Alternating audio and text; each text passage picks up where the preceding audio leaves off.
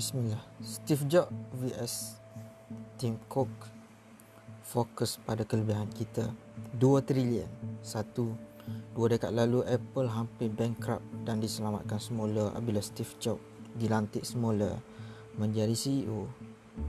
Steve Jobs kemudian membina semula Apple menjadi salah satu syarikat paling inovatif di dunia.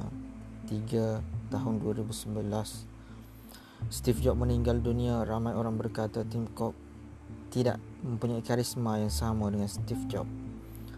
Apple mungkin tiada masa depan setelah kematian Jobs.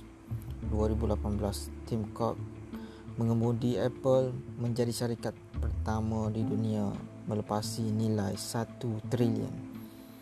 5. 2020 Dalam dunia bergolak dengan pandemik Apple baru-baru ini pula menjadi syarikat pertama melepasi nilai 2 trilion. 6. Betul, Tim Cook tidak seinovatif seperti Steve Jobs. Beliau juga tidak kelihatan berkarisma semasa pembentangan. 7.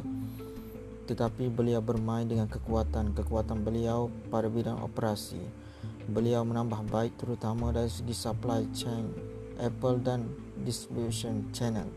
8. Satu perkara yang saya belajar dari Tim Cook Walaupun satu dunia membandingkan kita dengan seorang ikon bertaraf genius Beliau tenang dan buat kerja beliau 9. Jangan hanya orang bandingkan kita dengan individu lain Kita berasa rendah diri dan hilang kepercayaan terhadap diri Kita juga ada kekuatan pada bidang lain 10. Fokus pada kekuatan kita Kredit kepada Johan Irwan, Kamaruzaman, Nota Ilmu Pilihan, Malaysia Membaca.